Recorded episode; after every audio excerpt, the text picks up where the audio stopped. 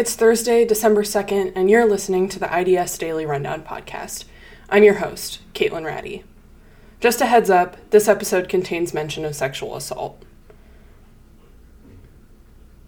A total of 31 sexual assaults were reported this semester as of December 1st, according to the crime log. This is an increase from 2020, where there were 29 sexual assaults in total for the entire year.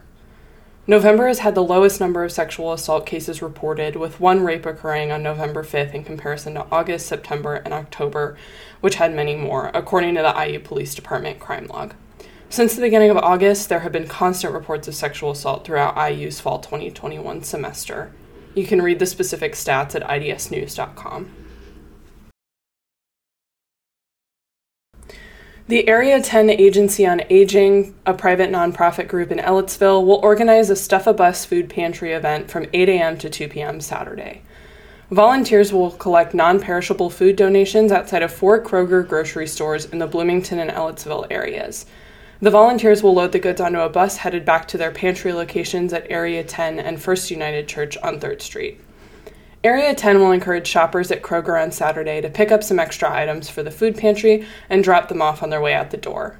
The agency's pantry provides goods to homebound seniors who cannot drive themselves to a grocery store.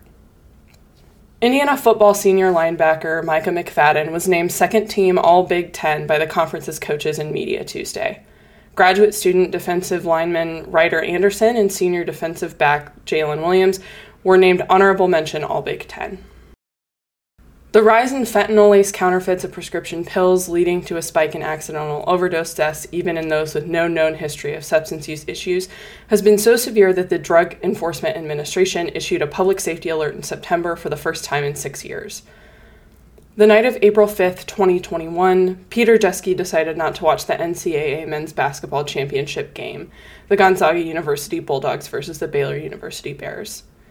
Peter was a lifelong basketball fan who played throughout high school and later continued to play with friends at IU. To watch the game, Peter's roommate and friends gathered at a friend's apartment. His roommate asked if he wanted to go, but he said no. Exams were coming up, so he decided to stay in and study. Later in the day on April 6th, his roommate found him dead. A small amount of fentanyl had killed him. Peter's parents believe he took a counterfeit pill that he thought was a prescription medication like Xanax or a study drug like Adderall after a long night of studying. Peter's decision to take one pill, a decision that many college students make, ended his life.